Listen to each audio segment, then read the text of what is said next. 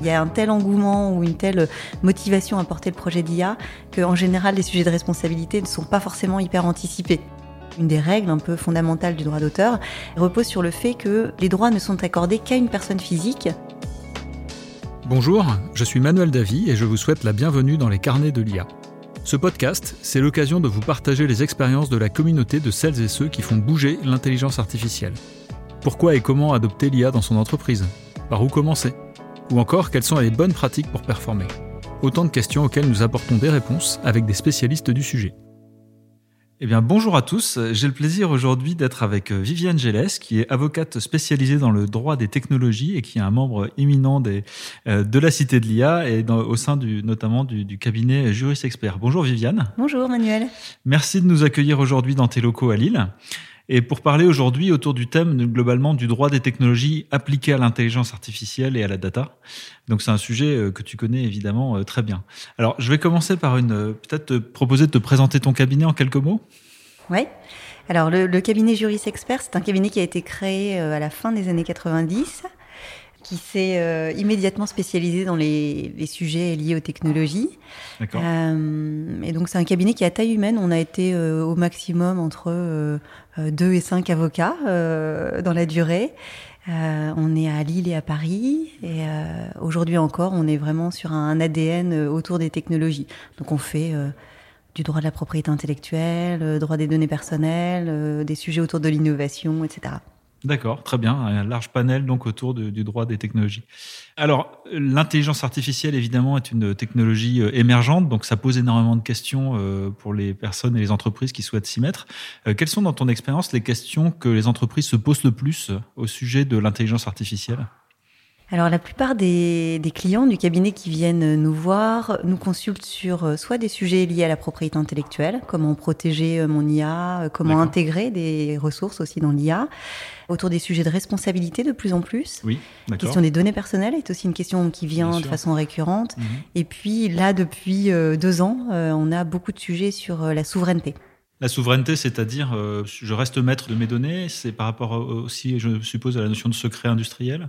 Ouais, c'est comment je mon opérateur, notamment euh, cloud, euh, en fonction des contraintes qui sont liées euh, à la préservation du, secret des affaires ou à, mon savoir-faire lié à l'intelligence artificielle. D'accord, c'est vrai que les, contrats de, proposition des fournisseurs de cloud sont pas toujours extrêmement clairs pour les béotiens comme je suis sur la partie juridique. Alors très bien, une question qu'on se pose également souvent, je, je l'entends pour ma part assez régulièrement, c'est la question de la responsabilité, c'est-à-dire je mets en place un système d'intelligence artificielle qui va faire des opérations, on pense L'exemple qui a été beaucoup cité dans les médias, c'est la voiture autonome. Je pense que c'est encore pas très clair dans la tête des gens sur euh, comment ça marche la responsabilité, parce qu'il y a d'un côté les données, l'algorithme, l'utilisateur, le fabricant. Donc, est-ce que tu peux euh, peut-être nous donner un peu de clarté sur ce sujet-là? Alors aujourd'hui, on est sur un cadre juridique qui est en construction, donc il n'y a pas encore de système global de gestion de la responsabilité en lien avec l'intelligence artificielle. On a sur le sujet des voitures autonomes un cadre qui s'est construit et donc qui vient fixer euh, qui est responsable en fonction de, du comportement, de l'autonomie aussi que, que l'IA a et de la, possibilité pour, par exemple, le conducteur de reprendre en main euh, un certain nombre de décisions. Mais sinon, de façon plus globale, on est encore sur euh, un cadre juridique qui n'est pas complètement figé. Dans ce qui est attendu dans les années ou dans les mois à venir, euh, on a le, le, projet de règlement hein, sur la responsabilité euh, des IA. européen. Voilà, qui, qui, a cette ambition-là. Après, on verra ce que ça donne dans la durée. Mais donc, dans le cadre euh, tel qu'il est aujourd'hui, quelles recommandations peut-être on pourrait donner aux dirigeants d'entreprise qui veulent mettre un système, je sais pas, pour euh, trier automatiquement des curriculum vitae ou pour analyser des radiographies si c'est un médecin? Est-ce qu'il y a des recommandations un peu générales comme ça qu'on peut donner pour ce type d'usage Ouais, alors il peut y avoir le sujet contractuel, c'est-à-dire que dans le rapport qu'on va entretenir avec euh, l'utilisateur ou avec euh, les concepteurs ou avec euh, ceux qui vont proposer l'IA sur le marché, on peut déjà donner des petites pistes sur la répartition de la responsabilité entre les différents acteurs. D'accord. après, ça peut être aussi évidemment des sujets de responsabilisation en amont, c'est-à-dire se poser les bonnes questions pour éviter qu'on ait des sujets de responsabilité réels à gérer dans la pratique. D'accord. Et autour des données spécifiquement, est-ce qu'il euh, y a des, choses particulières aussi à savoir quand on veut se lancer dans un projet d'intelligence artificielle en entreprise euh, On va manipuler beaucoup de données. Euh, quelles sont les, grandes règles ou les grands principes auxquels il faut se rattacher sur ce sujet-là? Dans le domaine de la donnée, c'est, le cadre pour le coup est assez, euh, est assez clair puisqu'on applique notamment le RGPD, le règlement général sur la protection des données, à partir du moment où on est face à des données euh, personnelles qui identifient directement ou indirectement euh, une personne physique. Euh, donc là, on a toutes les contraintes issues du RGPD qui vont venir s'appliquer en termes de collecte de la donnée, de sécurisation de la donnée, de transparence aussi de l'information qu'on délivre aux personnes concernées. Quand on est sur des données qui ne sont pas identifiantes, notamment parce qu'elles ont été anonymisées de façon irréversible, à ce moment-là, on retrouve plus de liberté euh, que lorsqu'on est dans le cadre de, dans le champ d'application du RGPD. D'accord. Donc en synthèse, euh, sur les données, le cadre légal, il est aujourd'hui très clair. On distingue les données personnelles des autres données. Par contre, sur les algorithmes, le cadre légal est en cours de construction. Alors, Ouais, sur les algorithmes en tant que tels, on a quand même pas mal de choses aussi dans le RGPD, euh, notamment euh, sur l'intervention humaine ou les choses comme ça. Ce qui n'existe pas encore complètement, c'est ce sont les sujets de responsabilité, c'est-à-dire euh, de façon générale et en dehors des, des aspects sectoriels hein, qu'on a évoqués comme la voiture autonome, comment gérer finalement la répartition des responsabilités. ça, c'est pas encore complètement complètement arrêté. Donc c'est traité au cas par cas sur certains cas d'usage comme la voiture, mais il y a encore plein de cas d'usage pour lesquels le cadre est pas entièrement ouais, défini. Exactement. Et dans ces cas-là ce qu'on fait aujourd'hui, c'est qu'on applique les règles de responsabilité classique du droit français, responsabilité contractuelle ou responsabilité délictuelle, voire pénale quand on est sur du pénal. D'accord. Est-ce que ça, c'est un frein euh, pour les entreprises, euh, un frein réel ou un frein euh, fantasmé pour les entreprises pour faire de l'intelligence artificielle? Dans l'approche, en tout cas dans le, la manière dont les clients nous présentent leur sujet, on sent pas que c'est encore une vraie préoccupation. C'est-à-dire qu'il y a un tel engouement ou une telle motivation à porter le projet d'IA qu'en général, les sujets de responsabilité ne sont pas forcément hyper anticipés. Ils, se présentent euh, le jour où il y a un, incident, mais c'est vrai qu'ils sont pas forcément intégrés en amont dans la réflexion. D'accord, oui, c'est vrai que souvent les projets d'IA, ils, interviennent non pas seulement sur un système, mais sur tout un process avec euh, parfois des changements de responsabilité des humains et les machines qui viennent aussi prendre des rôles. Donc euh, je comprends que ça puisse poser des questions. Alors on en arrive tout de suite à notre première question. Vous avez un message. Bonjour Viviane. Comment garantir la transparence dans des décisions prises par des systèmes d'intelligence artificielle? Alors, la transparence est assurée principalement par l'information qui sera euh, délivrée, c'est-à-dire qu'il faut être le plus précis possible sur les données qui servent de base à la décision, sur les objectifs aussi de l'IA, euh, en essayant de se rapprocher à partir du moment où on est sur des sujets qui ont trait au RGPD, donc des données qui sont identifiantes, de toutes les contraintes sur euh, la mise à disposition de l'information qui est donnée, sur la qualité de l'information et sur le fait aussi que dans certains cas, il puisse y avoir une demande d'intervention humaine en lien avec l'algorithme, par exemple exemple.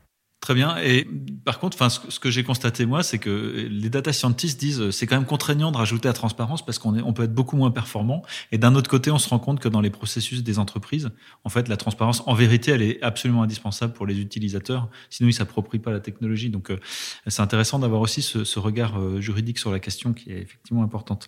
En fait, il y a, il y a deux aspects aussi dans le, la partie transparence. Il y a euh, la transparence au niveau de la collecte de la, de la donnée qui va venir alimenter l'IA, c'est-à-dire vis-à-vis des personnes qui ils servent de, de, base euh, au modèle. Et puis ensuite, les personnes qui sont des utilisatrices aussi de, de l'IA. Donc il y a les deux aspects à gérer euh, dans, le, dans la transparence. D'accord. Peut-être tu as, tu as des exemples concrets à donner où la question s'est posée récemment, euh, sans forcément dévoiler le nom du client, évidemment, avec lequel tu as travaillé bah, en fait, ça peut être le, cas d'une IA qui va mobiliser un certain nombre de données, par exemple de patients. Lorsqu'on va collecter euh, les données qui vont alimenter l'IA, qui y a un gros effort de transparence qui soit fait vis-à-vis des personnes concernées. Ah oui, Donc ça, c'est au niveau de les informer que leurs données seront utilisées dans une IA. Exactement. Et ça, c'est rare. Enfin, c'est pas toujours fait parce que parfois aussi le l'idée ou l'envie d'utiliser l'IA à partir de données qui sont préexistantes euh, n'arrive qu'après. Donc euh, ça, peut être compliqué en pratique d'aller informer a posteriori les personnes concernées. D'accord, donc euh, effectivement, c'est le devoir d'information. Mais qu'est-ce qui se passe quand quelqu'un découvre a posteriori que ces données personnelles euh, qu'il concerne ont été utilisées par un algorithme? Qu'en est-il déjà de ses droits de recours Et puis qu'en est-il de la responsabilité de l'entreprise? Mm. Alors, on est dans un cas typique de violation du RGPD. Donc, euh, l'action que peut entreprendre la personne concernée, c'est d'une part de se tourner vers l'entreprise en demandant des explications, mais il peut, la personne peut aussi aller plus loin et aller saisir la CNIL dans le cadre d'une plainte pour demander que l'entreprise qui a déployé le projet d'IA soit contrôlée voire sanctionner dans des proportions qui sont quand même assez lourdes si on s'en tient aux, règles du RGPD. De ce point de vue-là, ça fait un peu peur. Et pourtant, on voit quand même beaucoup d'entreprises qui vont vers l'IA parce qu'ils ont découvert euh, énormément de bénéfices. Donc, euh, à nouveau, je repose un peu cette question sur les données. Euh, les bonnes pratiques, selon toi, pour éviter ce type d'incident, globalement, qu'est-ce qu'il faut mettre en place en termes d'organisation interne aussi, peut-être, pour veiller à ça? Alors il y a plusieurs aspects. Le, premier, peut-être le, principal, c'est de bien intégrer la notion de privacy by design, c'est-à-dire que dans le RGPD, on a un des principes qui est vraiment euh, une clé de voûte du, du règlement, qui est d'imposer dès le stade de la réflexion euh, sur le projet la prise en compte des problématiques liées à la protection des données personnelles. Donc ça veut dire que dans le groupe projet de départ, il faudra se poser aussi euh, les questions de euh, d'où viennent les données, est-ce que ce sont des bases préexistantes et du coup est-ce que j'ai les consentements ou l'information qui a été délivrée aux personnes concernées? Si c'est une base qui est collectée spécifiquement dans le cadre du projet d'IA, comment je délivre l'information? Et puis après dérouler toutes les contraintes RGPD en termes là aussi de sécurisation, de durée de conservation etc., pour être certain qu'à la fin, le, projet euh, soit conforme euh, au RGPD. D'accord. Donc l'idée, c'est vraiment de le prendre dès la première seconde du début du projet comme un, des chantiers sur lequel il va falloir euh, travailler. exactement. D'accord. Et ne pas faire du rattrapage derrière, qui peut être compliqué dans ce cas-là. Eh, voire impossible. D'accord, très bien. L'autre point qui peut être intéressant aussi, c'est d'intégrer les sujets d'éthique.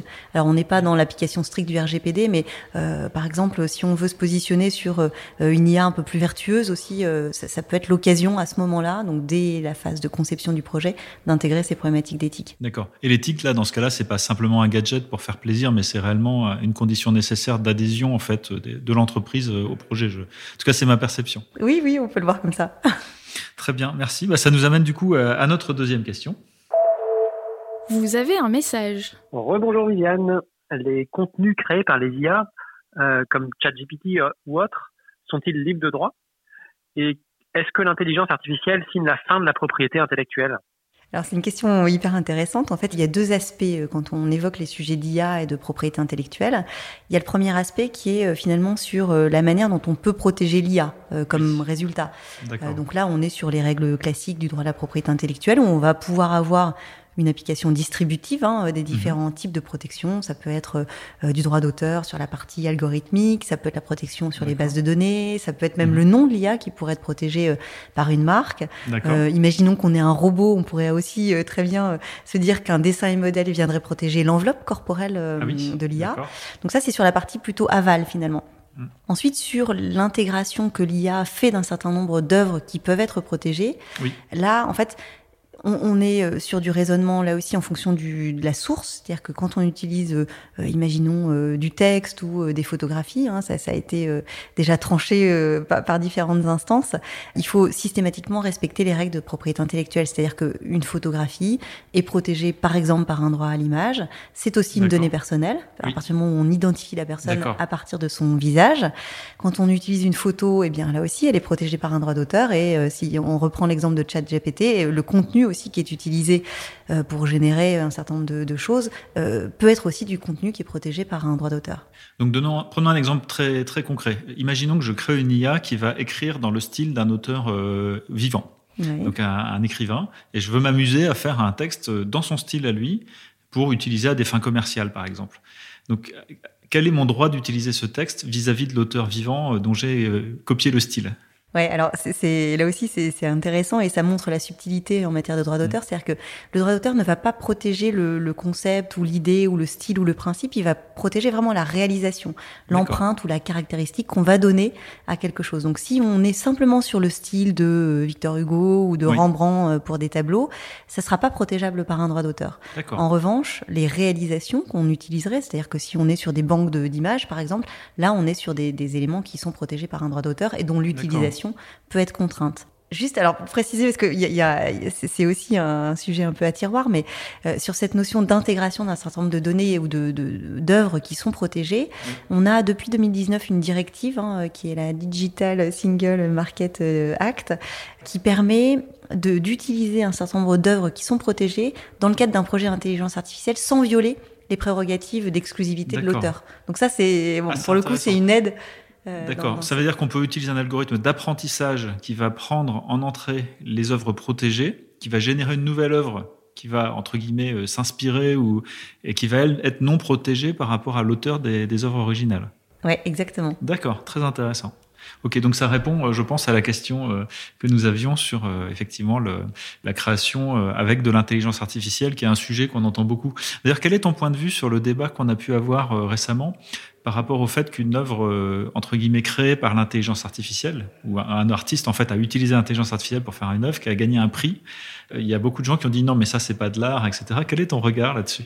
Alors là aussi, ça fait partie des sujets qui sont vraiment passionnants en, droit de la propriété intellectuelle. En fait, le, la notion classique d'IA qui viendrait assister un auteur, pour moi, pose pas trop de problème. C'est-à-dire qu'on garde la présence d'une personne physique qui vient euh, faire une œuvre. Donc voilà, le, le sujet que tu exposes là, il est plus intéressant puisque là, on est en totale autonomie sur une IA qui vient créer quelque chose.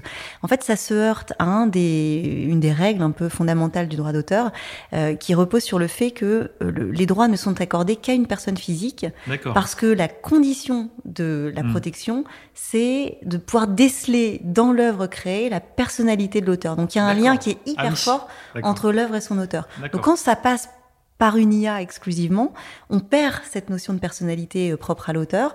L'IA n'ayant pas aujourd'hui de personnalité juridique, elle ne peut pas être titulaire de droit de propriété intellectuelle. comme quoi le droit est quand même bien fait parce que pour moi, hein, ce qui caractérise une offre artistique, c'est vraiment une intention artistique qui ne peut être que l'apanage de l'humain.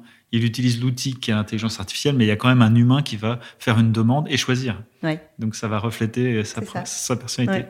Merci, c'est très éclairant, je trouve, euh, cet élément. Viviane, merci encore beaucoup d'avoir pris le temps de, répondre à nos questions et pour cet échange. Quant à nous, euh, on se retrouve dans 15 jours pour un nouvel épisode. Et en attendant, n'hésitez pas à nous retrouver sur notre site www.iahdf.org et sur les réseaux sociaux. Bonne journée à tous et à bientôt. Bonne journée.